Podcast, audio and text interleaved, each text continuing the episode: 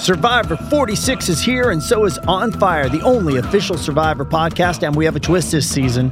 The winner of Survivor 45, Dee Valladares, will be joining us every week. We're going behind the scenes of the biggest moments, the how and the why things happen, and the strategy and analysis you can only get from someone like me, a Survivor winner.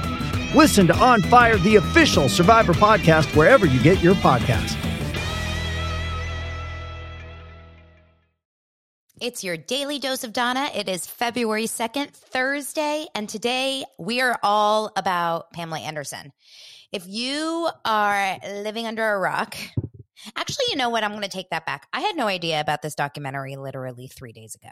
So I heard about that she was on, Pamela Anderson was on an episode of Armchair Expert on Monday. And every time you have a celebrity on an episode of a big podcast, you usually assume that they have something to pitch or promote. And it's true, she was there to promote this new documentary. It's on Netflix. It's called Pamela, a Love Story. And it was, I believe, done with one of her sons, Brandon. So I heard a couple things about it every time my friend Kate Casey, she's a big reality show lover and uh, documentary lover and podcaster, she mentioned you have to see this episode, this uh, documentary. She mentioned on Twitter, and I always take her advice, and so of course I went and watched it. And I have to say, last night, you know, my goal was to get through some more Yellowstone episodes with my husband because here's the thing.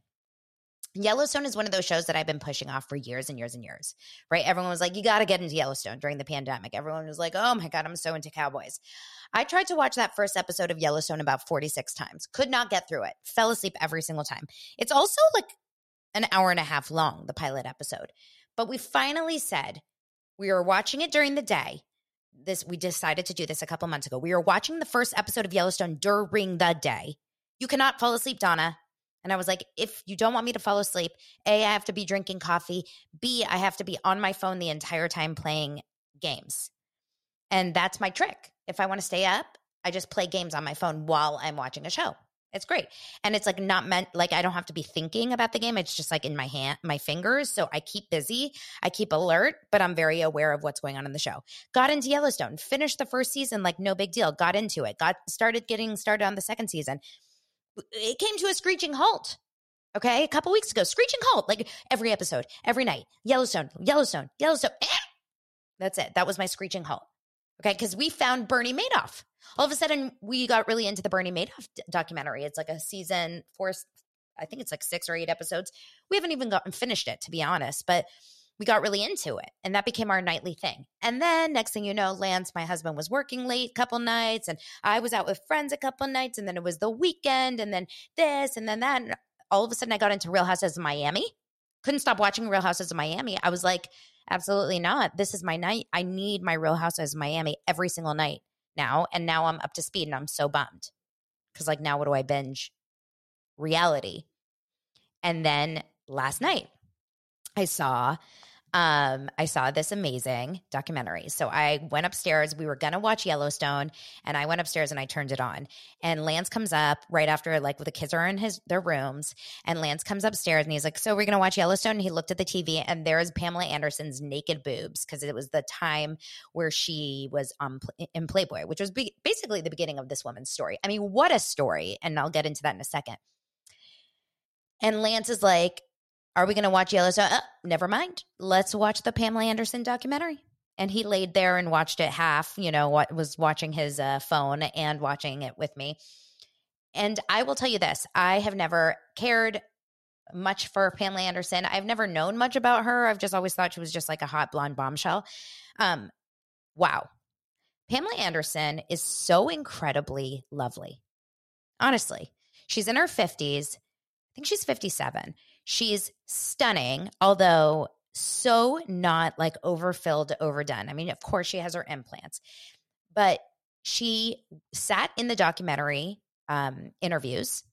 When I tell you, without a stitch of makeup, okay, not even a fake lash, not even blush. I don't even think she was wearing lip lip gloss. No eyes, no fake, nothing.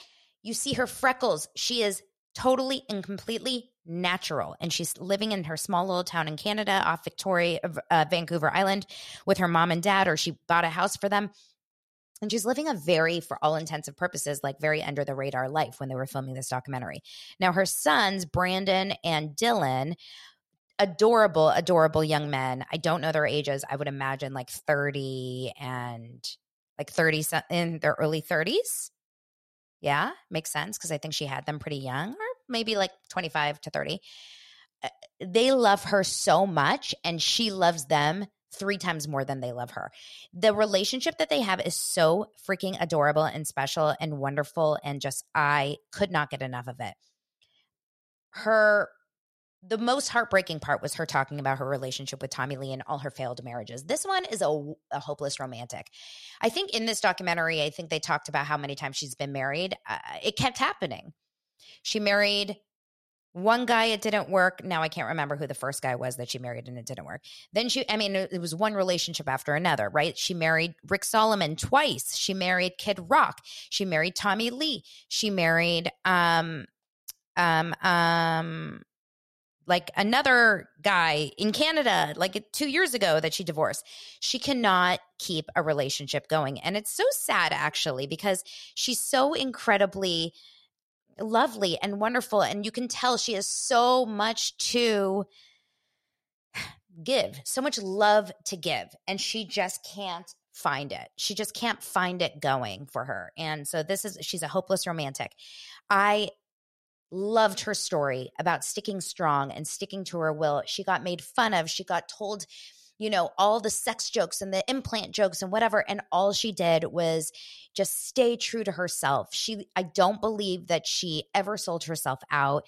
She had the sex tape. I mean, this this is a movie that will really kind of open your eyes on someone that you probably had very preconceived notions around. And that's how I felt about her. I felt like I knew her and I was like, eh, Pamela Anderson. I was wrong.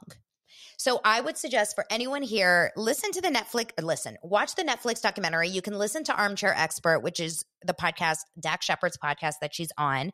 And then, of course, listen to her book. I mean, she has a memoir coming out called Pam- With Love, Pamela, something like that or Love Pamela. Um, I'm going to be buying that for sure. Speaking of books, I'm currently almost done with my, I believe it's fifth or sixth book of the year. It's called Birthday Girl. I'm listening to that. I'm in the middle of Tomorrow, Tomorrow, and Tomorrow. These are my next two books that I'm going to review. I have a list about 400 lines long of what books to get on next. So if you have a book that you really want me to read so we can do a review, let me know.